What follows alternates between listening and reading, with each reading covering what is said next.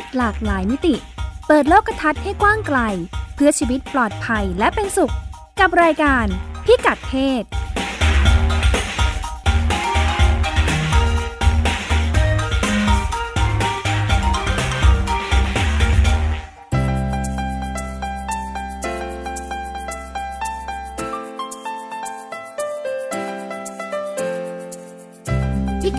วันนี้ติดตามเรื่องเพศ หลากหลายมิติกับเราได้ที่นี่ สสส วางยุทธศาสตร์ LGBTIQN+ ระยะ 3 ปี ตั้งเป้ากลุ่มคนหลากหลายทางเพศเข้าถึงความเป็นธรรมทางสุขภาพ ขณะที่ประเทศโปแลนด์ ปักป้ายปลอด LGBT ประกาศว่าสิทธิความหลากหลายทางเพศเป็นแนวคิดจากต่างแดนที่ไม่สอดคล้องกับบริบทสังคม เรื่องเล็กประเด็นใหญ่ ติดตามนิทรรศการเสียง ป่ารก ซอยลึก ความเสี่ยงที่ผู้หญิงต้องเผชิญในเมืองใหญ่ กับเครือข่ายเมืองปลอดภัยเพื่อผู้หญิง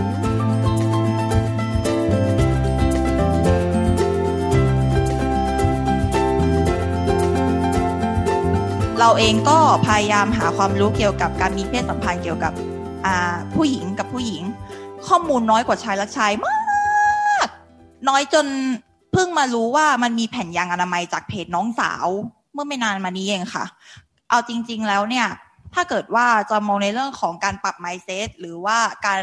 ปูเรื่องฐานคิดเนี่ยอ่าคุณอย่าลืมคือโอเค คุณอาจจะมองว่าอ่าเราจะปรับไมเซ็ตหรือว่าเพิ่มฐานคิดเกี่ยวกับประชาชนแบบ หรือคนอื่นๆที่ไม่ได้เป็น LGBTQ เนาะคุณอย่าลืมองค์กรรัฐค่ะ คนที่อยู่ในภาครัฐเจ้าหน้าที่รัฐทุกคนเลยเนี่ยเขาถูกฟอร์ส มาด้วยค่านิยมบางอย่าง ที่ทำให้ลืมมองเพศที่แตกต่างจากตนเองออกไป สวัสดีค่ะ วันนี้มาเป็นตัวแทนจากกลุ่ม Non-Binary Thailand นะคะ ก็ก่อนอื่นเลยก็เหมือนทุกๆ ครั้งที่คิวเคยให้ข้อมูลกับทีมคณะวิจัยก็คือ ต้องขอขอบคุณนะคะ ที่มีตัวอักษร N เข้ามา ถึงแม้ว่ามันจะทำให้เกิดเป็นอัลฟาเบตซุปหรืออะไรหลาย ๆ ครั้งที่ทำให้ห ลาย ๆ ท่านรู้สึกเอ้ยทำไมมันมีอะไรเพิ่มเติมเยอะไปหมดเลย แต่ในมุมมองของตัวที่เป็น non binary เองอะเรารู้สึกเราได้มีตัวตนอยู่ตรงนี้ค่ะ การที่มีตัวเราเข้ามาตรงเนี้ยพอมันมีตัว N อะมันต่างจากการมีแค่ LGBTIQ มาก มันมีความรู้สึกว่าเราได้มีพื้นที่และได้รับการยอมรับ และพร้อมแล้วที่จะฟังเรื่องของเราจริง ๆ อันนี้ก็ขอขอบคุณนะคะ แล้วก็มันเป็นประเด็นที่ต่อยอดกันเลยว่า 10 ปีที่ผ่านมาทำไมถึงไม่มีการพูดถึง หรือทำวิจัยเกี่ยวกับตัว I แล้วก็ตัว N เลย ก็เพราะว่ามันไม่เคยถูกบรรจุเอาไว้ในตรงนี้ไงคะ เป็นอินเตอร์เซ็กค่ะ intersex ที่ถูกให้ถูกกำหนดให้ตอนเกิดเป็นผู้หญิง ก่อนปีห้าแปดไม่รู้เลยว่าสิ่งที่ตัวเองเป็นคือ intersex จนมาทำงานเรื่องนี้ แล้วก็คือเรารู้สึกว่าเราเป็นผู้หญิงคนหนึ่งที่มีความประหลาด จนหลังปีห้าแปดก็ได้รู้ว่าชาวโลกเขาเรียกว่าสิ่งที่เราเป็นเนี่ยคือ intersexนักกิจกรรม intersex มีความเฉพาะมากมายที่จะต้องพูดของลับของตัวเองในที่สาธารณะ ซึ่งมันเป็นภาระที่หนักหนามาก แต่วันนี้ไม่พูดแล้วกัน คือพูดสั้นๆก็คือว่า intersex ต้องการอะไรคือ ต้องการให้ไม่มองที่อวัยวะเพศ เพราะว่า intersex ที่ถูกกำหนดให้เป็นเพศหญิงตอนเกิดเนี่ย มันถูกมองไม่เห็น เพราะจริง ๆ แล้วอะเราถูกวัดที่ว่ามีอันทะหรือไม่มีอันทะ ตอนเกิดถูกกำหนดว่าอะไรอวัยวะบางอย่างสั้นยาวแค่ไหน คือเราถูกกำหนดแบบนั้น แต่ในความเป็นจริงแล้ว ความต้องการของอินเตอร์เซ็กมีอีกมาก แล้วการที่จะถูกมองเห็นนะมีอีกมาก การที่เราไม่ถูกมองเห็น แล้วถูกทำให้หายไป ตอนเกิดในใบเกิด เราต้องการช่องในใบเกิดว่าเราเป็น intersex แต่มันก็เป็นการผลักภาระให้หมอผลักภาระให้คุณหมอต้องตัดสินใจ อีกว่าจะติ๊กช่องอะไร ในระหว่างหญิงหรือชายหรือ intersex ให้เรา คือ คือทุกอย่างมันต้องใช้การศึกษาและใช้การวิจัยอย่างมาก เพราะมันมีภาระที่หนักหนา สวัสดีค่ะ ต้อนรับคุณผู้ฟังเข้าสู่รายการพิกัดเพศนะคะ โดยดิฉันรัชดาธราภาคพงศธรชโรธนาวุฒิครับ ค่ะ รายการของเราพบกันเป็นประจำทุกสัปดาห์นะคะ แล้วก็เปิดรายการกันไปด้วยเสียงหลากหลาย สมกับคำว่าครับ LGBT ผมจริง ๆ นี่ยังอะมาไม่ครบ ได้มาแค่เสียงยังไม่ครบของเนอะอ๋อใช่ LGBTIQN บวก ครับ บวกไปถึง Z เลย อ่าเออเสียงที่ฟังไปคนแรกเป็นน้องที่ใช้ชื่อกลุ่มว่าคานิงะ feminist gamer อืมเป็นผู้หญิงกับการเล่นเกมครับผมนะคะอ่าครับน่ารักมาก มีฉันไปเจอเขาในงานนะอ่าเดี๋ยวเล่าเรื่องงานให้ฟัง แต่ก็เนี่ยแหละเล่าเล่าสิ่งที่เห็นก่อนก็จะเป็นน้องสองคนแต่งชุด เขาเรียกอะไรนะ คุณมงสะทรและคุณคอสผู้ฟังเพลย์หรือเปล่าครับเอิ่มเป็นเสื้อแบบญี่ปุ่นนะเขาเรียกเสื้ออะไรนะ เสื้อคลุมคุมๆเอ่อะอกิโมโนอ่า เออนึกไม่ออกครับก็เอ่อจะใส่เสื้อแล้วก็ผูกผมดูแบบว่าคาวาอินิดนึง เป็นญี่ปุ่นญี่ปุ่นครับผมอ่าแล้วก็นี่แหละ ก็ลุกขึ้นพูดในงาน แล้วก็อีกคนหนึ่งก็จะเป็นตัวแทนจากกลุ่ม non binary นะคะ ที่ครับผมนะแกก็ดีใจที่มีการมีตัว N อยู่ใน LGBTQN plus ที่ว่านี้ แล้วก็น้องอีกคนหนึ่งคนนี้เท่มากเลยเออเป็นดูดูเห็นตอนแรกเนี่ยเราก็จะรู้สึกว่าโอ้โหผู้หญิงคนนี้แบบดูเท่มากตัวสูงโปร่งครับมากเนาะอืมแกก็ลุกขึ้นบอกว่าอะแกเป็นอ่าคนอ่ากลุ่มเคลื่อนไหวเรื่อง intersex นะคะ ก็ครับผมจดทะเบียนเป็นเป็นชื่อผู้เป็นผู้หญิงอ่าแต่พบว่าอืมอ่าคือ intersex คือการมีเพศกำกวมนะอ่าเป็นกลุ่มที่ครับมีผมอวัยวะสองเพศอยู่ในในร่างกาย เป็น ไปเจอกันในงานนี้ค่ะ เป็นเวทีพูดคุย เพื่อการวางยุทธศาสตร์ สุขภาวะ LGBT IQN บวกอ่าครับผมของสำนักงานกองทุนสนับสนุนการสร้างเสริมสุขภาพนะคะ โดยสำนักสนับสนุนสุขภาวะประชากรกลุ่มเฉพาะอืมสสส นะคะครับอ่าน่าสนใจไหมคุณมงสะทรเราจะมียุทธศาสตร์ 3 ปีกันแล้ว 2564 ถึง 2566 แล้วคือชวนกลุ่มกลุ่มน้องๆเกมเมอร์มาพูดคุยด้วย ใช่เอ่อคิดว่ากลุ่มที่มาร่วมเนี่ยจำนวนเกือบทั้งหมดน่าจะเป็นคนที่เขาใช้อ่าเป็นเป็นแหล่งข้อมูลด้วย คือรูปแบบครับของการวางยุทธศาสตร์เนี่ยอ่าเขาใช้วิธีว่าสสเนี่ยก็ไปร่วมมือกับสมาคมเพศวิถีนะคะ สมาคมเพศวิถีที่อยู่ภายใต้อ่ามหาวิทยาลัยมหิดลเนี่ยก็อ่าเป็นลักษณะงานวิจัยอ่ารับผิดชอบโดยอาจารย์ชเนตตีทินนาม อาจารย์แอนนะคะ คณะนิเทศศาสตร์จุฬาแล้วก็ผมรวมทั้งคณะอาจารย์นะคะ ก็รวบรวมข้อมูลทั้งหมดเลยเกี่ยวกับ LGBT IQN+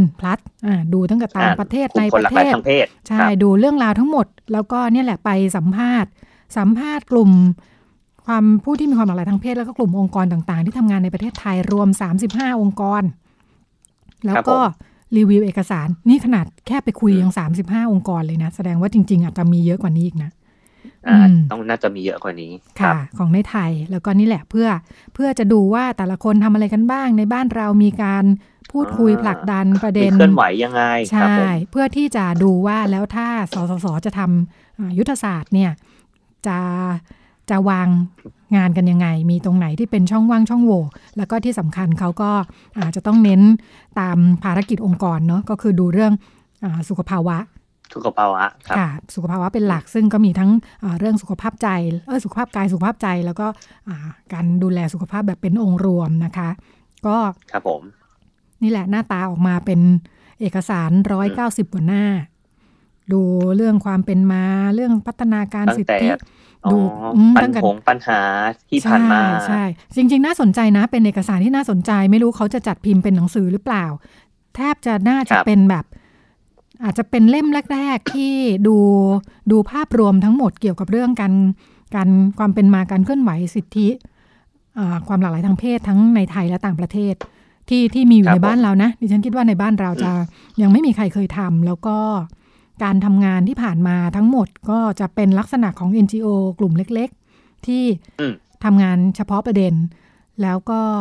จำนวนมากรับทุนจากองค์กรต่างประเทศ เพราะว่าประเด็นเรื่องความหลากหลายทางเพศก็ค่อนข้างคึกคักมากในในทั่วโลกนะคะทำให้มีมีแหล่งทุนที่ให้การสนับสนุนเรื่องนี้ในประเทศต่างๆ เยอะทั้งองอืค์มองค์กรระหว่างประเทศ แล้วก็สถานทูตประเทศต่างๆ ที่ที่ถือ ถือเนี่ยแหละวิสัยทัศน์ภารกิจในเรื่องผลักดันเรื่องสิทธิของกลุ่มผู้มีความหลากหลายทางเพศเนี่ยก็ให้ทุนสนับสนุนการทำงานในประเทศไทยเยอะเลย แต่ว่าไม่เคยมีองค์กรของไทในยไทยอ่าองค์กรให้ราชเงินทุนใช่ไหมโดฮะยเฉพาะราชการนะที่ที่ครับผมทำงานอย่างเป็นเรื่องเป็นราวอะเอ่อถึงสสสจะเคยให้กองทุนอืมสื่อเคยให้ แต่ก็จะเป็นโปรเจกต์เล็กๆอะทำเฉพาะประเด็นครับเล็กๆอะค่ะอ่าแต่อันเนี้ย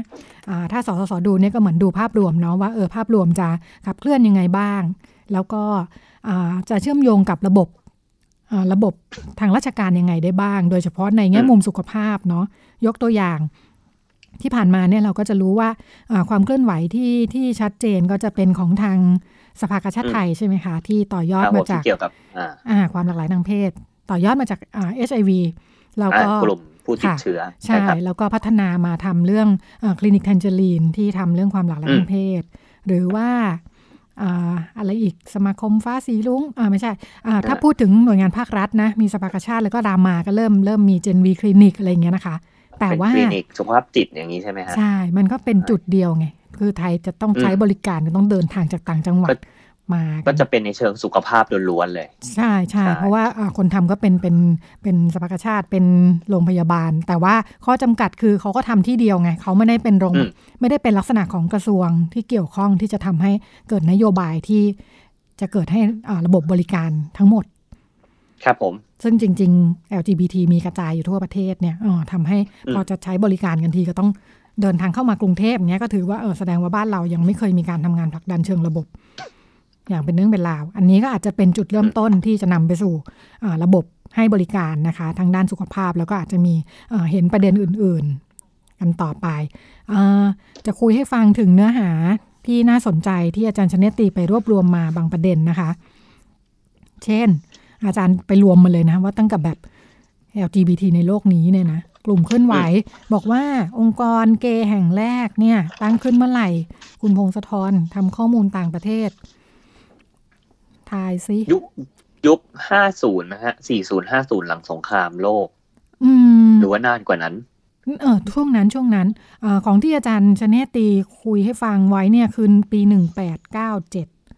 บอกโอ้ยหว่านึ่งแปดเก้าเจ็ดนี่นาน ก่อนศก่อตนวรสรษงคราม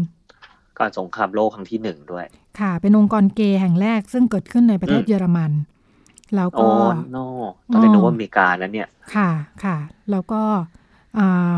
หลังจากนั้นก็คงจะในเยอรมันอีกเช่นกันเหตุการณ์สำคัญคืออาองค์กรเกย์ถูกสั่งปิดนะหนึ่งพันเก้าร้อยสามสิบสามถูกเกย์ถูกจับเข้าค่ายนาซีอ่าใช่ยุคเป็นยุคนาซีรุ่งเรืองครับผมค่ะก่อนแล้วสงก็ครามโลกค่ะ บอกว่ามุมมองก็คือถูกมองเป็นอ่าการเป็นความหลากหลายทางเพศโรคถูกมองชนิดเป็นหนึ่งใช่แล้วเป็นโรคติดต่อที่ต้องกำจัดให้หมดสิ้นนะคะอ่าอืมก็ทำให้ถูกจับเข้าค่ายถูกฆ่าทรมาน ติดติดรูปลอก ติดเครื่องหมายสัญลักษณ์สามเหลี่ยม หัวคว่ำสีชมพูบนเครื่องแบบนักโทษไว้ด้วยเป็นต้นนะคะ แล้วก็ครับผมอ่าความเคลื่อนไหวสำคัญ อาจารย์ลงละเอียดนะ เดี๋ยวดิฉันกระโดดกระโดดข้ามมาเป็นจุดๆ ปี 1969 เนี่ย เกิดอ่าการจลาจลที่อ่าย่านที่กรีนวิชนิวยอร์กอ่าเรียกว่าจลาจล Stonewall ครับเขาบอกเป็นหมุดค่ะหมายสำคัญของวงการ LGBT ทั่วโลกค่ะ เป็นหมุดหมายสำคัญเพราะอะไรเกิดการเคลื่อนไหวเรื่องสิทธิ ใช่เป็นครับค่ะก็คือสถานการณ์คือตำรวจมาจับเกย์ที่เที่ยวบาร์ค่ะอย่างสั้นๆก็ไม่เกิดว่าเกิดความไม่พอใจในเรื่องสิทธิก็เลยกลายเป็นการจุดเริ่มต้นการประท้วงเรียกร้องสิทธิความหลากหลายทางเพศค่ะ คือบอกว่าถูกบุกจับกันเป็นประจำอยู่แล้วเนาะก็เป็นการบุกใช่จับด้วยความรุนแรงจนกระทั่งเกิดการรวมตัวอ่าก่อการจลาจลขึ้นมานะคะ ก็ทำให้เกิดกระบวนการเคลื่อนไหว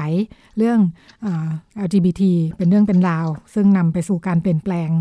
ในระยะถัดๆมาในสังคมนะคะ แล้วก็อ่าที่สำคัญอีกอันหนึ่งอ่าดิฉันกระโดดมานี่เลย 1990 นะคะอ่า WHO องค์การอนามัยโลกกำหนดให้ LGBT QN+ เนี่ยอ่าถือครับว่าผมไม่เป็นความผิดปกติทางจิตนะคะ แล้วก็อืมก่อนหน้านั้นมีคู่มือรักษาการแพทย์อะไรต่าง ๆ เนี่ยก็ยกเลิกกันทั้งหมดนะคะ อืม อย่างไรก็ดี พอมาดูที่ไทย ไทยยังติดอยู่ช่วงช่วงปี 1990 นะคะอ่าจำนวนมากคนยังเข้าใจว่าอ่าความหลากหลายทางเพศเนี่ยเป็นความผิดปกติทางจิตนะคะอืมครับผม อันนี้เป็นอิทธิพลที่เอ่องานบ้านเรากลุ่มองค์กรต่างๆ ก็พยายามจะต่อสู้สร้างความเข้าใจเรื่องนี้นะคะ แล้วก็อ่าด้วยความเข้าใจแบบนี้เนี่ยมันนำไปสู่ปัญหาอีกหลายเรื่องนะคะ ก็อาจารย์รวบรวมของในไทยเนี่ยว่าตอนนี้มี มีการเคลื่อนไหวเรียกร้องสิทธิ เพื่อให้เกิดการรับรู้ในประเด็นปัญหาต่างๆ เยอะขึ้นนะคะ เช่น ประเด็นที่พูดถึงกันเยอะกับการถูกกันแกล้งรังแก ถูกเลือกปฏิบัตินะคะ แล้วก็การเข้าไม่ถึงสิทธิในด้านต่างๆ โดยเฉพาะด้านสุขภาพ แล้วก็ความไม่เข้าใจของสื่อมวลชนที่ทำให้มีการใช้คำนำเสนอข่าวที่เป็นการตอกย้ำซ้ำเติมนะคะ เวลาที่กลุ่ม LGBT ประสบปัญหาเนี่ยอืมแล้วก็ กลายเป็นว่าสื่อก็ไม่ได้สร้างความเข้าใจเพราะสื่อยังไม่เข้าใจนะคะทำให้ต้องมีการทำงานขับเคลื่อนต่างๆ เนี่ย ก็อาจารย์ก็ไปรีวิวมานะคะ ที่บอกว่ามีองค์กรทำงานต่างๆ เยอะไปหมดเนี่ยก็บอกว่าที่พบมากก็จะเป็นฐานจากเอชไอวีนะคะ แล้วก็ทำงานเรื่องสิทธิมนุษยชน สร้างความเข้มแข็งในชุมชนในพื้นที่ อาจารย์ไปรีวิวมา บอกว่ามีงานวิจัยทั้ง 400 กว่าเรื่องนะ คุณพงศธรคุณผู้ฟัง ในบ้านเราของไทยนี่เลยใช่ไหมฮะใช่ของไทยบ้านเราเนี่ยมีงานวิจัย 417 เรื่อง แต่ว่าพอไปดูในรายละเอียดเนื้อหาเนี่ยพบว่าส่วนใหญ่เป็นเรื่องเกย์นะคะ กับผู้หญิงข้ามเพศ transgender นั่นเอง transgender เป็นผู้ชายที่แปลงเพศเป็นผู้หญิงนะะการความสนใจเนี่ยอยู่แค่สองเรื่องนี้ แต่สิ่งที่ขาดหายไปคือทอมดี้ trans man แล้วก็ตัวตัวย่ออื่นๆ หายไปทั้งหมดไม่ค่อยมีงานวิจัย แล้วก็ในเชิงประเด็น ก็ยังไม่มีการ วิจัยในเรื่องผลกระทบทางเศรษฐกิจสังคมความเหลื่อมล้ำต่างๆ ที่กลุ่มผู้มีความหลากหลายทางเพศต้องประสบนะคะ แล้วก็มุมมองเนี่ยก็ยังไม่ค่อยแยกเวลาทำเนี่ยไปทำเรื่องเกย์เรื่องอกระเทยแปลงเพศนะ แต่ว่าพอมองเข้าจริง ๆ เนี่ยก็จะมองรวมๆอาจารย์บอกว่าพบว่ามุมมองที่สะท้อนจากงานวิจัยเนี่ยคือมักจะมอง LGBT เป็นกลุ่มเดียวกันหมดนะก็จะเป็นกลุ่มนี้แหละ กลุ่มกระเทยกลุ่มเกย์เพราะว่ามัน LGBT เนาะก็เลยมองว่าเป็นกลุ่มคนหลากหลายแล้วใช่นึกว่าเป็นคำเดียว แต่จริงๆตัวย่อแต่ละตัวเนี่ยมันมาจากคำที่แตกต่าง แล้วก็อย่างที่เราเห็นตอนช่วงเปิดเวทีไปเนี่ยจริงๆอันนี้เฉพาะเสียงที่เอามานะ ในเวทีเนี่ย ทุกคนที่ยืนขึ้นมาเนี่ย เป็นตัวแทนของสัญลักษณ์หนึ่งใน LGBT ใช่ เป็นตัวแทนของเพศที่ต่างกันหมดเลย มันแปลว่าอะไร มันแปลว่าปัญหาที่เขาเจอมันไม่เหมือนกัน อืม อืม ยกตัวอย่างง่ายๆ เช่นกลุ่มข้ามเพศเนี่ยเขาก็อาจจะมีการใช้ฮอร์โมน ครับ อ่า ซึ่งในขณะที่อะไรบางคนที่ไม่ได้ต้องการข้ามไปให้ร่างกายเป็นเป็นอีกเพศหนึ่งเขาไม่ได้ใช้ฮอร์โมนทำให้นี่แหละ ที่เขาบอกว่าปัญหาไม่เหมือนกันอะไรเงี้ยนะคะ แล้วก็การได้รับการยอมรับในแต่ละ LGBTIQ อะไรเนี่ย แต่ละกลุ่มได้รับการยอมรับไม่เท่ากันนะไม่เหมือนกันใช่ค่ะ บางกลุ่มได้รับการยอมรับมากกว่า บางกลุ่มน้อยกว่า บางกลุ่มถูกรังเกียจกีดกันเป็นพิเศษอะไรอย่างเงี้ยนะเออทีนี้ก็เลยนี่แหละก็เป็นประเด็นว่าเอ้ยมันต้องมองความแตกต่างตรงนี้ แอบกระซิบ ในสสบอกว่าอาจจะหยิบมาเรื่องเดียวแต่เหมือนมีกลุ่มย่อยอยู่เกินสิบกลุ่มอีกนะคะอืมทำให้เป็นงานใหญ่ทีเดียว ก็เลยอาจารย์อาจารย์แอน อาจารย์ชเนตตีเสนอวิสัยทัศน์ค่ะว่า ในช่วงสามปีนะคะยุทธศาสตร์สามปีเสนอว่าหน้าสิ่งที่สสน่าทำคือทำให้เกิดการกลุ่มผู้มีความหลากหลายทางเพศเนี่ยเข้าถึงความเป็นธรรมด้านสุขภาพนะคะ ไม่ถูกเลือกปฏิบัติ แล้วก็สามารถใช้ชีวิตแบบมีสุขภาวะ แบบองค์รวมนะคะในฐานะพลเมืองไทย แล้วก็เป้าหมายเร่งด่วนก็น่าจะปรับฐานความเข้าใจนะคะ ความเข้าใจของสังคมที่ยังยังติดขัดอยู่ในยุคหลังสงครามโลกครั้งที่สองที่ว่าเนี่ยนะคะ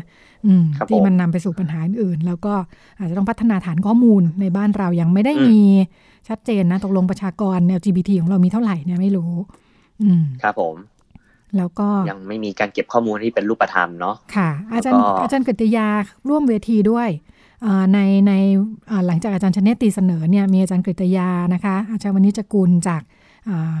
มหิดลนะคะ แล้วก็คุณหมอโอจิราพรอรุณกูล จากรามา อาจารย์สมิธบุญชุติมานะคะจากคณะนิเทศศาสตร์จุฬาให้ความเห็นต่อรายงาน แล้วก็เพิ่มเติมข้อมูลให้ อาจารย์กฤตยาบอกว่าจริง ๆ แล้วสำนักงงานสถิติแห่งชาติใช่ไหมที่สำรวจสมโนประชากรทำข้อมูลประเทศไทยเนี่ยเขาสนใจเรื่องสำรวจประชากร LGBT นะอ บอกว่ามีความสนใจแล้วก็พยายามทำอยู่แต่ว่าอย่างไรก็ดี ยังอยู่ระหว่างการพัฒนาเครื่องมือว่าเอ๊ะเราจะไปสำรวจกันยังไง เพราะว่ามันก็ยากเหมือนกันนะ คือในความหลากหลายแล้วก็การแสดงตัวหรือว่าอะไรต่ออะไรเนี่ยนะคะ อืมก็อาจจะยังต้องพัฒนาเครื่องมือกัน แต่ว่าก็เริ่มเริ่มเห็นแล้วว่ามีความสำคัญ แล้วก็อ่ากลับมาที่เป้าหมายที่สสควรจะทำนะคะก็เป็นเรื่องทำงานเฝ้าระวังลดการตีตราเลือกปฏิบัติที่จะส่งผลต่อสุขภาวะ อืมอาจารย์กฤษยาเสนอว่าน่าจะทำให้เรื่องนี้เป็นเรื่องปกติธรรมดา อาจารย์ใช้คำว่า normalize ใช่ไหมคะทำแทนที่จะครับทำให้ผมรู้สึกว่ามันเป็นเรื่องแบบเอ้ยผิดปกติ เป็นกลุ่มที่ผิดปกติอืมทำยังไงให้มันเป็นเรื่องในชีวิตประจำวันธรรมดา เพศหนึ่งเหมือนหญิงชายอย่างนี้ใช่ไหมอ่าส่วนคุณหมอโอเสนอบอกว่าอ่าบางเรื่องอาจจะไว้ก่อนก็ได้นะคะ เช่น เรื่องการพัฒนาฐานข้อมูลเนี่ยอาจจะไม่เร่งด่วนนะ คุณหมอบอกว่าตอนเนี้ยที่อืมน่าจะเร่งด่วนคือ น่าจะรับกระแสความตื่นตัวอืมคุณหมอก็ประเมินว่าช่วงนี้สังคมตื่นตัวนะ วงการแพทย์เนี่ย ตื่นตัวกันมากมีการผลิตคนผลิตหมอ แล้วก็หมอเองก็มีความเข้าใจสนใจในประเด็นเหล่านี้นะคุณหมอเองก็มีประสบการณ์ในความหลากหลายทางเพศด้วยทำให้สิ่งที่คุณหมอโอเสนอว่าน่าจะผลักดัน คือรีบผลักดันระบบบริการต่างๆที่มันยังไม่มีเนี่ย อืม ครับรีบผลักดันให้มันขึ้นให้ได้ทั้งหลายทั้งปวงค่ะอืมค่ะ แบบว่ามันถึงระดับปฏิบัติและเรื่องฐานข้อมูลอะไรเนี่ย คือดันนโยบายไปก่อน แล้วก็เดี๋ยวค่อยไปเก็บข้อมูลทีหลังได้ แล้วก็อีกอันหนึ่งที่คุณหมอโอพูดถึงคือเรื่องสิทธิการเข้ารับบริการของวัยรุ่นค่ะ ที่ยังต้องผ่านอ่าการอะไรลงนามยินยอมจากผู้ปกครองลงใช่นามไหมของผู้ปกครองใช่ครับผมทำให้ถ้ายังก็ไม่บรรลุนิติภาวะใช่เนาะค่ะ ในขณะที่อ่าคนที่ต้องการเข้าไปรับการดูแลเนี่ยบางทีก็เร่งด่วนเนาะควรจะรีบเข้าไปตั้งแต่ สิบขวบก่อนหน้านั้นหรืออะไรอะไรอย่างนี้นะคะ ก็ทำให้อืมในขณะที่สังคมรวมทั้งครอบครัวยังไม่ได้เข้าใจเนี่ย ก็อาจจะทำให้อ่าเด็ก ๆ วัยรุ่น หรืออะไรก็ตามไม่สามารถเข้าถึงบริการสุขภาพได้ ส่วนอาจารย์สมิธนะคะ จากคณะนิเทศศาสตร์จุฬาอันนี้ที่ฉันดึงเฉพาะบางข้อเสนอที่คิดว่าน่าน่าสนใจนะอ่าอาจารย์เสนอครับหผมลายเรื่อง อาจารย์สมิธบอกว่าอยากได้กลุ่มเฉพาะลงไปอีกนะ คืออืม LGBT ก็เฉพาะอยู่แล้วเนาะแกบอกว่าเฉพาะลงได้อีกได้ไหม เช่นประเด็นแบบเกย์แก่ทำยังไงเนี่ยอ่าอ่าผู้สูงอายุหรือว่าค่ะ บอกว่าจะเข้าสู่สังคมผู้สูงวัยเนี่ย LGBT ก็สูงวัยกับเขาด้วยเนี่ย ปัญหาคืออะไรที่ต้องเจออ่าครับผม ก็นี่เป็นข้อเสนอบรรยากาศในวง คนเยอะเหมือนกันนี่ที่ฉันไปร่วมสัก น่าจะครับเจ็ดสิบแปดสิบคนได้ ประเมิน แต่ฟังฟังขบวนการเคลื่อนไหวบ้านเรานี่ก็ตื่นตัวอยู่พอสมควรนะฮะใช่ใช่แต่คือว่ามีความพยายามค่ะนั่นแหละ ใช่ แต่ก็เป็นเอ่อเป็นลักษณะเอ่อภาคประชาสังคมค่ะ เป็นจุดๆแล้วก็ครับผมจัดกระจาย แม้แต่งานวิจัยก็กระจัดกระจายลงไปในประเด็นนู้นประเด็นนี้เนาะเอ่อคนทำงานก็เท่าที่สังเกตก็ก็ครับผมมีข้อจำกัดคือต้องทำงานตามตามแหล่งทุนด้วยเหมือนกันอืมซึ่งแหล่งทุนต่างประเทศบางทีเขาก็มีกรอบของเขาอยู่ลงเรื่องอ่า เรื่อง HIV บ้าง เรื่องอะไรที่มันเฉพาะมาก ๆนะคะ บางทีมันก็อ่าคนทำงานอยู่ในพื้นที่อาจจะเห็นประเด็นที่สำคัญเนาะเออหลายเรื่อง แต่ว่าถ้ามันไม่สอดคล้องกับผู้ให้ทุนโจทย์ของผู้ให้ทุนเนี่ยเออมันก็ทำให้แบบอะต้องต้องพยายามทำไปตามสภาพสภาพทรัพยากรที่มีอะไรอย่างเงี้ยนะคะ ครับผม แต่ว่าฟังฟังดูแล้วภาครัฐเองก็ดูมีความพยายามตื่นตัวอยู่พอสมควรนะฮะแบบยังไม่ได้อออยากเข้าทำอะไรในสักอย่างแหละ ค่ะ ถ้าแต่ยังถ้าไม่ได้นับสเข้าสเป็นภาครัฐ ถ้านับสสเป็นภาครัฐเออก็อาจจะเป็นจุดเริ่มต้นก็มีที่ถือว่าอ่าเข้าไปครับในผมภาครัฐเป็นครั้งแรก ๆ เพราะว่าอย่างในอืมเอ่อกระทรวงสาธารณสุขที่พูดถึงกันเยอะเรื่องสุขภาพเนี่ย ยังไม่ได้มีหน่วยงานครับผมที่รับผิดชอบเรื่อง LGBT ชัดเจนนะคะอืมมันก็จะไปแทรกแทรกหอรือยู่แม้แต่เช่นอืมครับผมค่ะ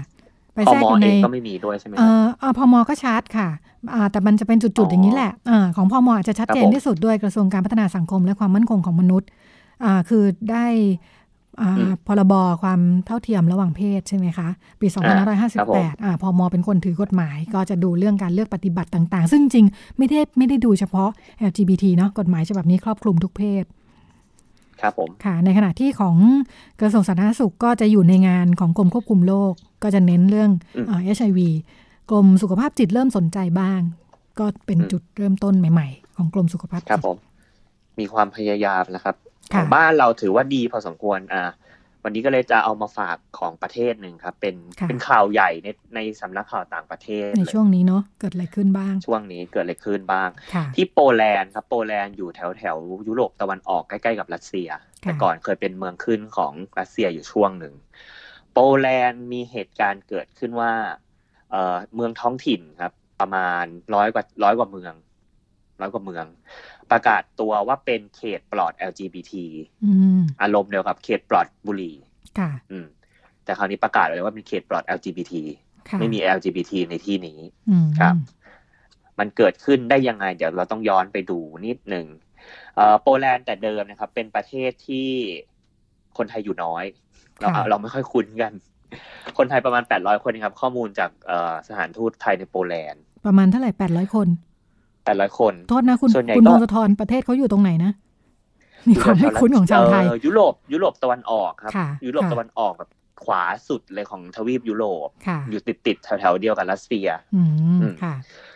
คนไทยส่วนใหญ่ไปทำธุรกิจร้านอาหาร ร้านนวดไทยหรือว่าแต่งงานกับคนโปแลนด์ไม่เยอะแต่เดิมนะครับ สิทธิ LGBT ในประเทศถูกพูดถึงค่อนข้างน้อย คือมีให้สิทธิ์บ้างคือเป็น LGBT ไม่ผิดกฎหมายแหละคือไม่โดนลงโทษ ไม่โดนจับไปปาหินหรือว่าโดนทำอะไรแสดงออกได้รับราชการทหารได้บริจาคเลือดได้ แต่ว่ายังไม่มีสิทธิ์คู่ชีวิต หรือว่าสิทธิสมรสเพศเดียวกัน ค่ะ อืม แต่ว่าประเทศโปแลนด์เป็นประเทศที่มีเบื้องมีวัฒนธรรมค่อนข้างเคร่งศาสนาครับ เพราะว่าได้รับอิทธิพลจากคริสศาสนาคริสต์แคทอลิกด้วย ก็จะมีความเคร่งพอสมควร อืม เคยมีการซาวเสียงชาวโปแลนด์นะครับว่าเห็นด้วยหรือไม่สำหรับการแต่งงานของคนเพศเดียวกันเขาก็ส่วนใหญ่นะครับ ประมาณครึ่งครึ่งนี่แหละยังเห็นว่ายังไม่สมควรจะมีอืมค่ะครับผม แต่ทีนี้เหตุการณ์ที่ว่าเกิดเมืองท้องถิ่นออกมาประกาศเนี่ยมันเกิดขึ้นเนื่องจากว่าปีที่แล้วครับผม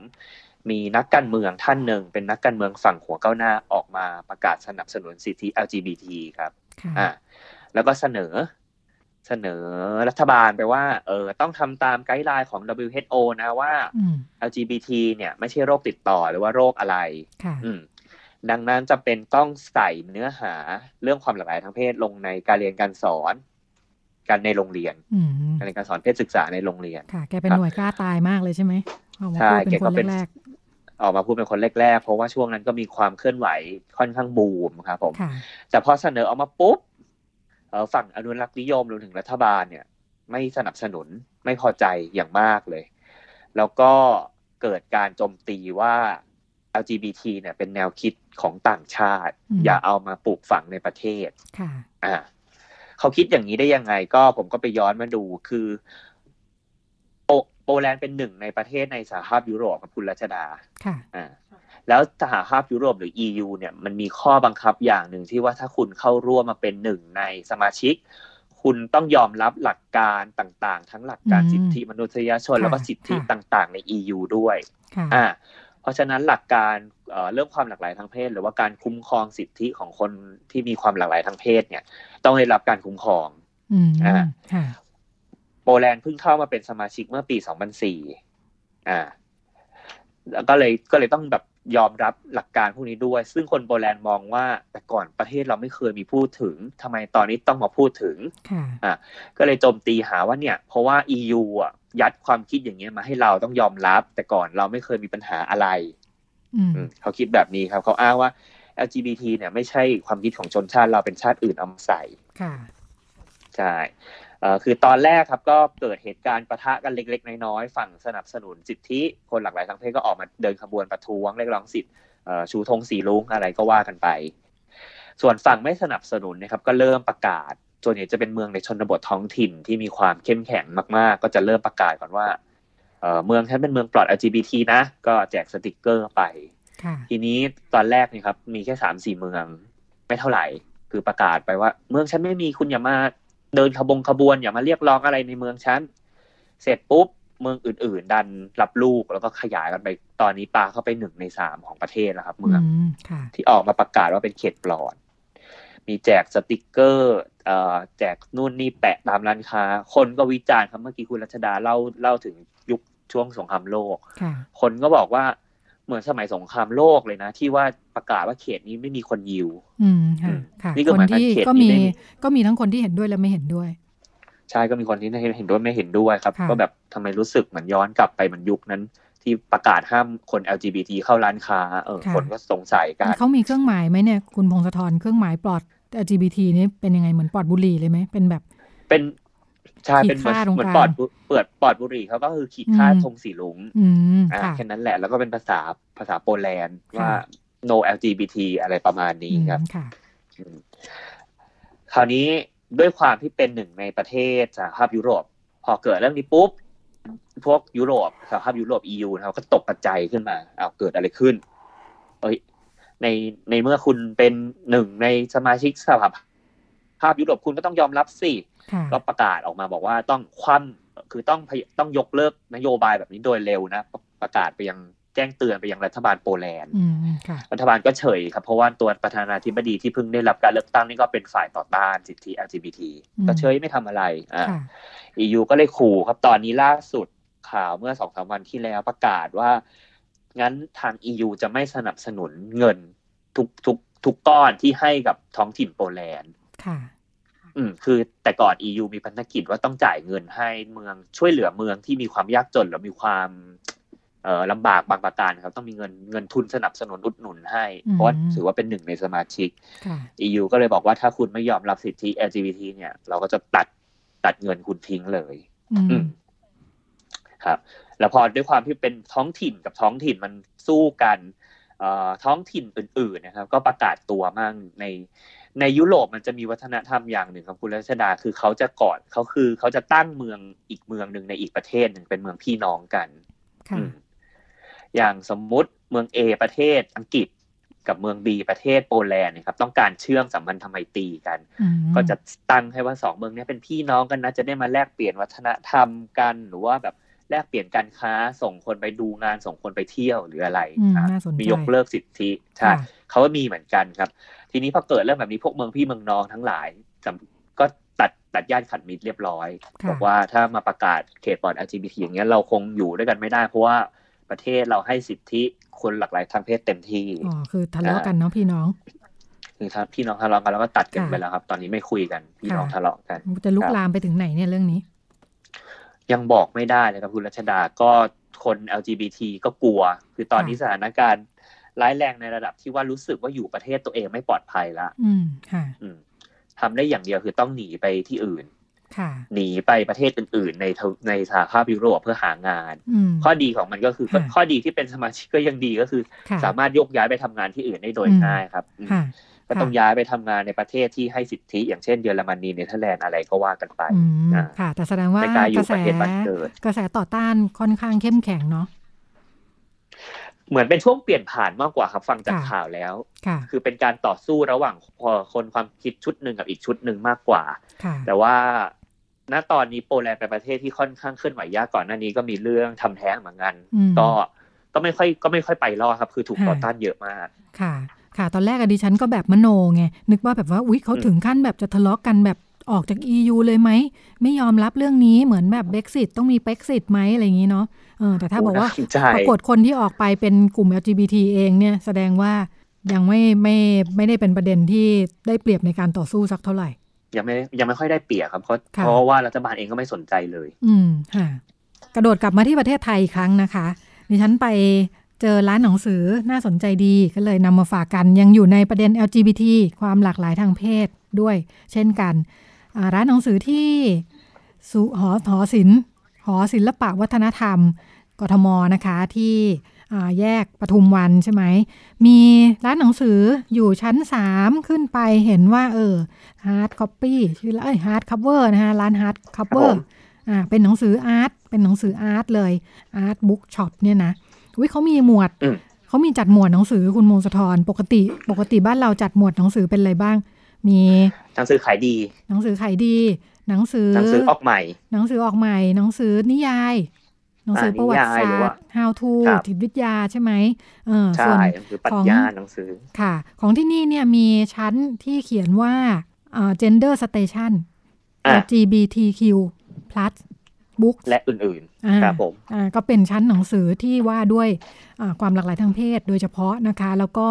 อ่าพอเปิดเข้าไปในเว็บไซต์ hardcover shop online นะ .com คเนี่รัยบเออเขาก็มีหมวดหนังสือนี้ไว้เลย แล้วก็เขาอืมอ่าขายออนไลน์ด้วยนะคะ ก็อ่าน่าสนใจดีเผื่อแวะเข้าไปเยี่ยมชม แล้วก็เลยลองไปดูว่ามันมีหนังสืออะไรบ้างส่วนมากเป็นหนังสือต่างประเทศ หนังสืออเกือบทั้งร้านของเขาเนี่ยเน้นหนังสือต่างประเทศเพราะว่าเป็นเป็นอาร์ตบุ๊กเนาะเราจะนึกถึงแบบหนังสือแบบอาร์ตบุ๊กสีสีๆทั้งเล่มแพงๆหน่อยเล่มใหญ่ๆอย่างเงี้ยอ่าเป็นหนังสือรูปภาพเยอะค่ะ ก็เอ่อเจอหนังสือเล่มหนึ่งเจอหนังสือเล่มหนึ่งที่เป็นของไทยแทรกๆอยู่ เพราะว่าไม่ค่อยมีหนังสือไทย เท่าที่เปิดเปิดดูรายชื่อที่เขาขายด้วยเนี่ยชื่อหนังสือรองเท้าที่คับเกินคุณพงศธรเคยเห็นหรือยังเออหนังสือภาษาไทยไม่แน่ใจคุณผู้ฟังได้ผ่านตาหรือยังนะคะ ของคุณพอลีนงามพลิง เออดิฉันเนี่ยยังไม่ได้อ่าน แต่ว่าก็เลยเอ๊ะน่าสนใจไว้เดี๋ยว อาจจะไปหามันเล่าให้ฟังกันนะหนังสือออกเมื่อปลายปีที่แล้วนะคะ น่าสนใจยังไงสำหรับคนที่ติดตามประเด็น LGBT ในบ้านเรา อาจจะเคยได้ยินชื่อคุณพอลีนงามพลิงนะคะ เป็นที่สนใจมาสักช่วงสองสามปีที่ผ่านมาคุณพอลีนเนี่ยชื่อเดิมคือคุณพินิษนะคะคุณพินิษงามพลิงเป็น อดีตผู้สื่อข่าวนะเคยทำงานในในสำนักข่าวแห่งหนึ่งนานมากแล้ว แล้วก็ช่วงหลังเนี่ยก็ออกไปทำงานในบริษัทข้ามชาติต่างๆนะคะ แต่งานที่ทำให้คุณพินิษเป็นที่รู้จักเนี่ยคือแกอยู่แถวแถวทีมเชียร์บอลนะคะเป็นผู้ก่อตั้งชมรมเชียร์ไทย Power มีสมาชิกเยอะมากเลย เป็นแสนเลยนะคะแล้วก็มีบทบาทในการประท้วงไล่นายกสมาคมฟุตบอลแห่งประเทศไทยด้วยนะ อืมแล้วก็ คุณพินิษเองเคยลงรับสมัครเป็นนายกสมาคมฟุตบอล แห่งประเทศไทยนะคะ แล้วก็นี่แหละก็เลยเป็นที่รู้จักเพราะว่าแกมีบทบาทเคลื่อนไหวเยอะ ตอนช่วงหลังเนี่ยก็ออกมาทำร้านอาหารกับครอบครัวนะคะ ดูแบบว่ามีครอบครัวมีลูก ก็ชีวิตดีน่าอิจฉามากทีเดียว ปรากฏว่าอยู่ไปวันดีคืนดี คุณพินิษก็เดินทางไปต่างประเทศ แล้วก็ตั้งต้นชีวิตใหม่นะคะด้วยการเป็นเชฟ แล้วก็ใช้ชีวิตเป็นผู้หญิงธรรมดาธรรมดานะ อืม เรื่องของเรื่องคือว่าคุณพินิษซึ่งถ้าไปดูช่วงบทบาทของแกตอนอยู่สมาคมบอลเนี่ยโหแกบู๊มากเลยนะ บุคลิกแบบว่าพร้อมลุยมากเลยอะ ปรากฏว่าเออแกบอกว่าข้างในเนี่ย รู้สึกว่าเป็นผู้หญิงมาตลอดตั้งแต่เด็กๆแล้ว ตั้งแต่จำความได้เนี่ย รู้สึกเลยว่าตัวเองเป็นผู้หญิง แต่ว่าเนื่องจากคุณพ่อบอกว่า ลูกเป็นผู้ชาย ลูกต้องเป็นผู้ชายที่ดีนะอ่า แกก็เลย พัฒนาตัวเองให้เป็นผู้ชายที่ดี อืม มาจนกระทั่งนี่แหละประสบความสำเร็จทั้งหน้าที่การงานครอบครัวแล้ว ก็เลยคิดว่า จะเปลี่ยนมาเป็นผู้หญิงที่ดีบ้างเนี่ยอืมอืมคุณก็เลยตัดสินใจไปเมืองนอก ใช่ แกก็ไปเมืองนอกเพื่อจะไปใช้ชีวิตผู้หญิงธรรมดานะเป็นการตั้งต้น แล้วก็อ่าช่วงก่อนที่จะกลับมาประเทศไทยเนี่ยอ่าแกบอกว่าแกที่เป็นชื่อที่มาเป็นชื่อของหนังสือรองเท้าที่คับเกินเนี่ย อันเนื่องมาจากว่าที่ผ่านมาต้องเก็บ เก็บความรู้สึกเป็นผู้หญิงของตัวเองไว้อะดิฉันเคยฟังสัมภาษณ์คุณพินิษเนี่ย ขนาดฝันเลยยังฝันเป็นผู้หญิงเลยอะบอกในฝันเนี่ยแกฝันตลอดไม่คือคือเหมือนในฝันเนี่ยไม่ได้ฝันว่าตัวเองเป็นพินิษไง อืมฝันว่าตัวเองเป็นพอลลีนตลอดนะคะ แล้วก็นี่แหละก็เลยเหมือนแบบอยู่ในรองเท้าที่มันคับเกินไปมาทั้งชีวิตเลยอะ อืม อืม จนกระทั่งวันหนึ่งก็ตัดสินใจเป็นผู้หญิงข้ามเพศเนาะเป็นผู้หญิงก็แต่งตัวเป็นผู้หญิงสวยพลิ้งเลยนะคะ งามพลิ้งจริงๆคราวนี้ก็กลับมาเมืองไทยแล้ว แล้วก็เป็นที่รู้จัก เพราะว่าคุณคุณพอลีนแกก็อยู่ในแวดวงเป็นที่รู้จักอยู่แล้วเนาะพอเปิดตัวแบบนี้ก็กลายเป็นแบบว่าเป็นที่สนใจมากมาย แล้วก็เคลื่อนไหวทางการเมืองด้วยอ่าแกก็สนใจการเมืองก่อนหน้านี้ก็ไปสมัครสสเป็นแคนดิเดตนายกรัฐมนตรีของพรรคมหาชนด้วยนะคะ ครับผมส่วนปลายปีที่แล้วก็ย้ายย้ายพักสมัครเป็นสมาชิกพักอนาคตใหม่ อ่า ล่าสุดก็ถ้าติดตาม การชุมนุมเมื่อสัปดาห์ที่ผ่านมาก็จะเห็นคุณพอลินเดินๆอยู่ในม็อบด้วยเหมือนกันนะคะ ก็เลยยังคงเป็นชื่อที่มาของรองเท้าที่คับเกินอยู่เหมือนเดิม บอกว่าคือเนื่องจากคือแกตัวใหญ่มากอะแมนมากอะพอแต่งตัวเป็นผู้หญิงปั๊บเนี่ยรองเท้าผู้หญิงไซส์ใหญ่ขนาดนี้มันหายากไงก็เลยนี่แหละ เป็นที่มาของชื่อหนังสือว่ารองเท้าที่คับเกิน ถ้าสนใจอาจจะไปลองหาอ่านกันนะคะ ก็เป็นเรื่องราว วันนี้เป็นมหกรรม LGBT เนาะรวบรวมได้หลายเรื่องเลย ที่นำมาฝากกันค่ะ แล้วก็หมดเวลาในช่วงนี้ค่ะ ดิฉันกับคุณพงศธรพักสักครู่ แล้วก็เดี๋ยวเราไปต่อในช่วงถัดไปค่ะ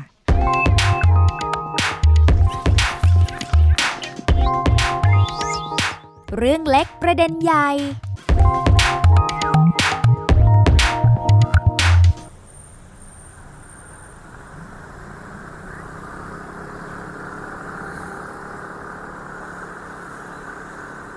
วันนั้นประมาณสองทุ่มเรากับพี่สาวขับมอเตอร์ไซค์กลับบ้าน ซึ่งต้องผ่านซอยวัดมะกอกแถวตลิ่งชัน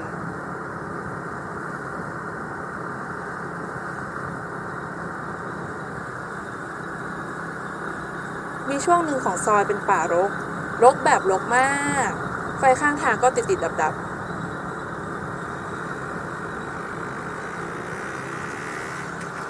ขับไปถึงแถวนั้น อยู่ๆ ก็มีผู้ชายคนหนึ่งขับตาม ขับตามมาชนิดแบบประกบข้างหลัง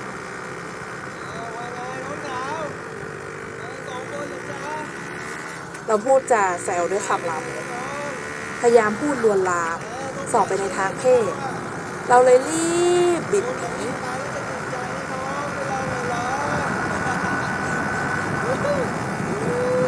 โชคดีมากที่ปากซอยเจอรถตำรวจพอดี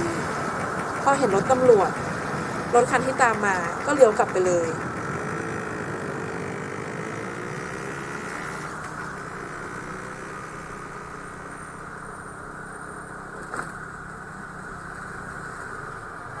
เรากับพี่สาวก็กลับบ้านไปอย่างปลอดภัยในวันนั้น แต่ถ้าวันนั้นไม่เจอรถตำรวจล่ะ ก็ไม่รู้มันจะตามมาถึงไหน อาจจะเจออุบัติเหตุเลยก็ได้ แล้วความปลอดภัยอยู่ที่ไหนอะไม่รู้เลยว่าจะเกิดอะไรขึ้นบ้าง ในช่วงเรื่องเล็กประเด็นใหญ่นะคะ สัปดาห์ที่แล้วกับสัปดาห์นี้เราคุยกันต่อเนื่องนะคะ กับโครงการเมืองปลอดภัยเพื่อผู้หญิง แล้วก็ที่ได้ฟังไปสักครู่นะคะ เป็น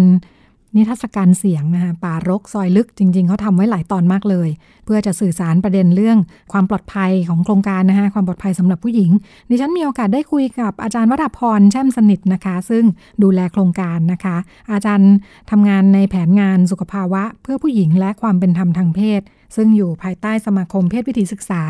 มาเทลมิฮิดลนะคะ โดยการสนับสนุนจากสำนักงานกองทุนสนับสนุนการสร้างเสริมสุขภาพค่ะ คลิปเสียงที่เราฟังไปเมื่อสักครู่อะค่ะ ชื่อว่าป่ารกซอยลึกจริง ๆ ก็เป็นเหตุการณ์ที่เกิดขึ้นในพื้นที่กรุงเทพนี่เองอะนะคะเป็นเป็นเรื่องของพี่น้องสองคนที่เขาขี่มอเตอร์ไซค์แล้วก็กลับบ้าน สักตอนสองทุ่มกว่าๆอะไรเงี้ยค่ะ แต่ว่าบ้านเขาเนี่ยต้องเข้าซอยอ่าซอยที่มันลึกพอสมควร ซึ่งก็เป็นเป็นเขาก็เข้าออกอยู่ทุกวัน แล้วก็อ่าระหว่างที่ขี่มอเตอร์ไซค์เนี่ยก็เจอคนขี่ผู้ชายขี่มอเตอร์ไซค์ตาม แล้วก็จะพูดแซวพูดแบบพูดลามกอะเรื่องเพศอะไรอย่างเงี้ยค่ะ ก็แล้วเขาก็พยายามจะขับรถหนีแล้วก็พอดีว่าออกมาปากซอย ก็เจอรถตำรวจแล้วก็มอเตอร์ไซค์คันนั้นเนี่ยก็ก็เลยพอเห็นรถตำรวจก็เลยหัก เลี้ยวกลับเข้าซอยไปเขาก็เลยรอดมาได้ทีนี้ก็ประเด็นก็คือว่าเขาก็บอกว่า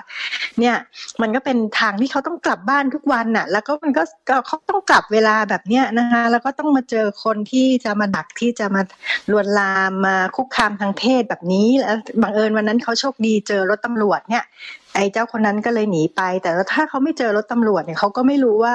มันจะเกิดอะไรต่อจากนั้น หรือว่ามันอาจจะเกิดอุบัติเหตุ เพราะว่าเขาก็ต้องแบบขับแบบเร่งที่จะหนีคนที่ติดตามมาอะไรเงี้ยค่ะนี่ก็จะเป็นตัวอย่างของสภาพปัญหาที่ที่คนในกรุงเทพ ซึ่งส่วนใหญ่คนที่เจอก็จะเป็นผู้หญิงนะคะ ก็จะเจอกับเหตุการณ์แบบเนี้ยระหว่างที่เขาเดินทางเขาเขาทำกิจวัตรประจำวันอะไรต่างๆ เนี่ยจะเจอคนที่จ้องจะคุกคามทางเพศอยู่ในพื้นที่ต่างๆเหล่านี้ค่ะ ซึ่งเรื่องนี้ก็เป็นเรื่องจริงที่ที่มีคนส่งมาจากทางบ้านนะคะว่าเล่าเหตุการณ์ให้ฟังแล้วก็เรามาทำเป็นคลิปเสียงอะค่ะ ค่ะ อยากให้เล่าต่อถึงตัวตัวนิทรรศการค่ะ แล้วก็เชื่อมโยงกับโครงการใหญ่ยังไงบ้าง คลิปเสียงที่ฟังเมื่อสักครู่เนี่ยมันเป็นส่วนหนึ่งของนิทรรศการเล็กๆ ที่เราจัดออนไลน์นะคะบนเว็บไซต์นะคะถ้าถ้าจะติดตามก็เข้าไปดูที่เพจเมืองปลอดภัยเพื่อผู้หญิงนะคะ Facebook Page นะคะเมืองปลอดภัยเพื่อผู้หญิง ตรงนี้ก็จะมีลิงก์ไปสู่นิทรรศการบนเว็บไซต์ะค่ะก็คือเราเนี่ยเครือข่ายเมืองปลอดภัยเพื่อผู้หญิงเนี่ยทำงานเพื่อที่จะพยายามจะยุติความการคุกคามทางเพศในพื้นที่สาธารณะนะคะ แล้วก็เราทำมาหลายหลายส่วนแล้วนะคะ หลายหลายรูปแบบนะคะก็ตั้งแต่ประมาณปี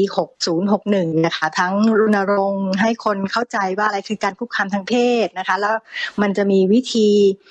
ถ้าเกิดขึ้นบนขนส่งสาธารณะอะไรต่างๆเนี่ยจะมีวิธีช่วยกันสอดส่อง ดูแลช่วยเหลือผู้ประสบปัญหายังไงกันบ้าง แล้วก็เราก็ไป ผลักดันในเชิงนโยบายด้วยนะคะกับหน่วยงานอย่างกระทรวงคมนาคมขนส่งผู้ผู้ให้บริการขนส่งต่างๆ ทั้งรถเมล์รถเรือรถไฟฟ้าอะไรอย่างเงี้ยค่ะ ให้รถทัวร์ด้วยนะคะ ให้ให้ดูแลสอดส่องอ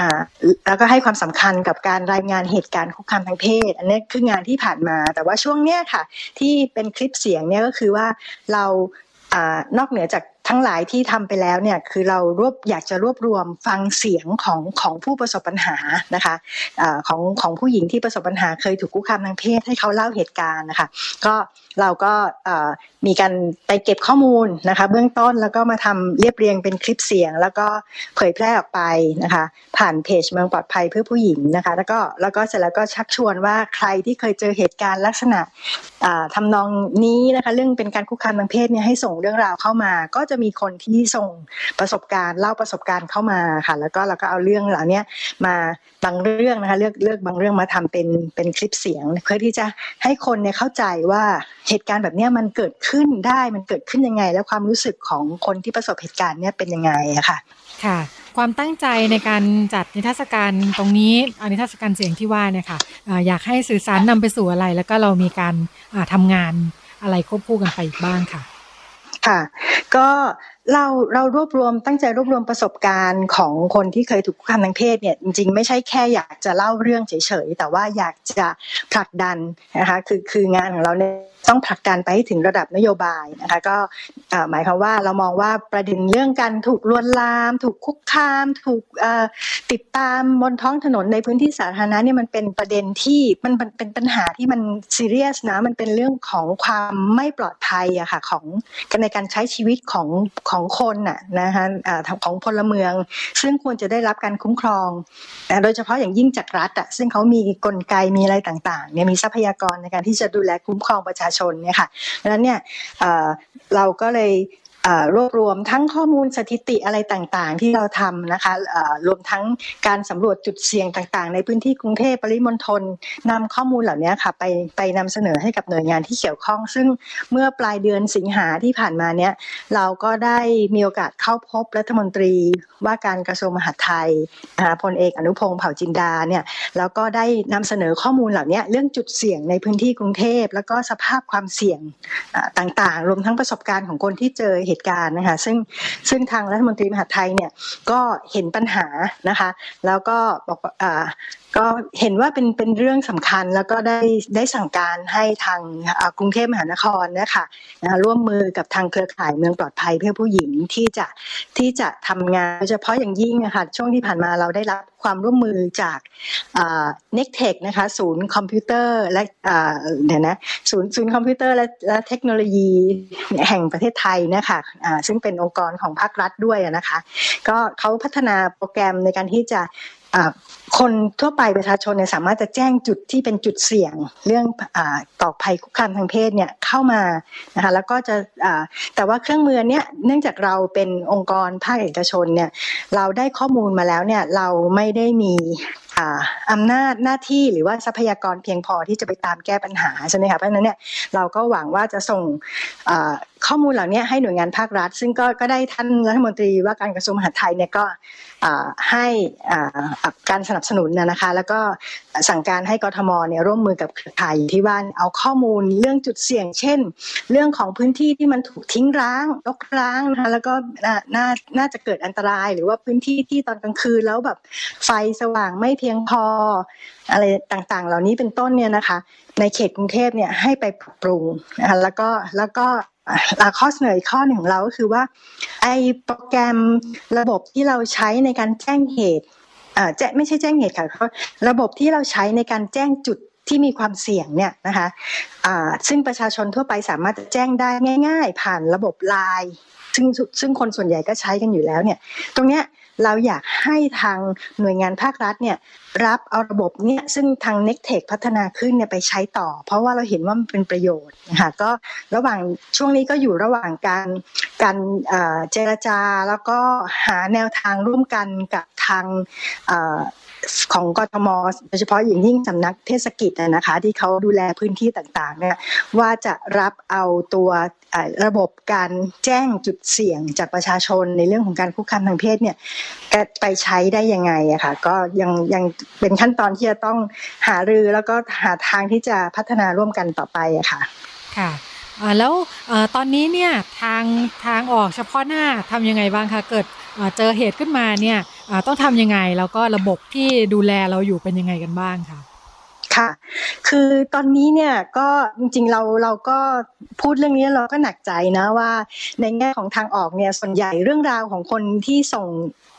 ประสบการณ์เล่าประสบการณ์เข้ามาเนี่ยคือทุกคนเนี่ยพยายามจะต้องดิ้นรนที่จะหาทางออก เฉพาะหน้าของตัวเอง เพราะว่ายังไม่มีระบบที่จะให้ความช่วยเหลืออย่างเป็นระบบครอบคลุมจริงๆนะคะซึ่งส่วนใหญ่เนี่ยทุกคนก็จะ ต้องหนึ่งแหละแน่นอนพาพยายามพาตัวจากสถานการณ์ตรงนั้นจะจะให้เร็วที่สุดเท่าที่เขาจะทำได้ด้วยวิธีต่างๆเลยค่ะก็เป็นสิ่งที่ทำได้แต่ว่าสิ่งที่เราอยากจะสนับสนุนเพิ่มเติมนะคะสำหรับคนที่เจอเหตุการณ์แบบนี้เนี่ยก็คือในเรื่องของการแจ้งแจ้งเหตุแจ้งเจ้าหน้าที่นะคะซึ่งถ้าเป็นขนส่งสาธารณะ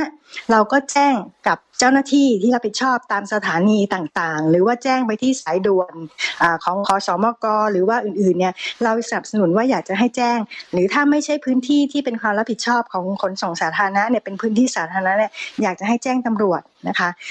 เพราะว่า จริงๆ แล้วการคุกคามทางเพศเนี่ยไม่ว่าจะเป็นการเรื่องของการคุกคามด้วยพูดแซวหรือว่าพูดลามกติดตามขี่มอเตอร์ไซค์ตาม หรือว่าสำเร็จความใคร่ให้เห็นอะไรเงี้ยซึ่งเป็นเหตุการณ์ที่พบบ่อยเนี่ยนะคะ มันเป็นความผิดตามกฎหมายอาญานะคะมีโทษ ซึ่งตำรวจเนี่ยตอนนี้อาจจะยังไม่รับรู้ทั่วถึงกันว่าเอ้ยมันเป็นความผิดตามกฎหมายนะคะ อาจจะแบบให้ความสำคัญบ้างไม่สำคัญบ้างเนี่ยค่ะแต่พวกเราอาจจะต้องช่วยกันกระตุ้นนะคะการทำงานของเจ้าหน้าที่ที่มี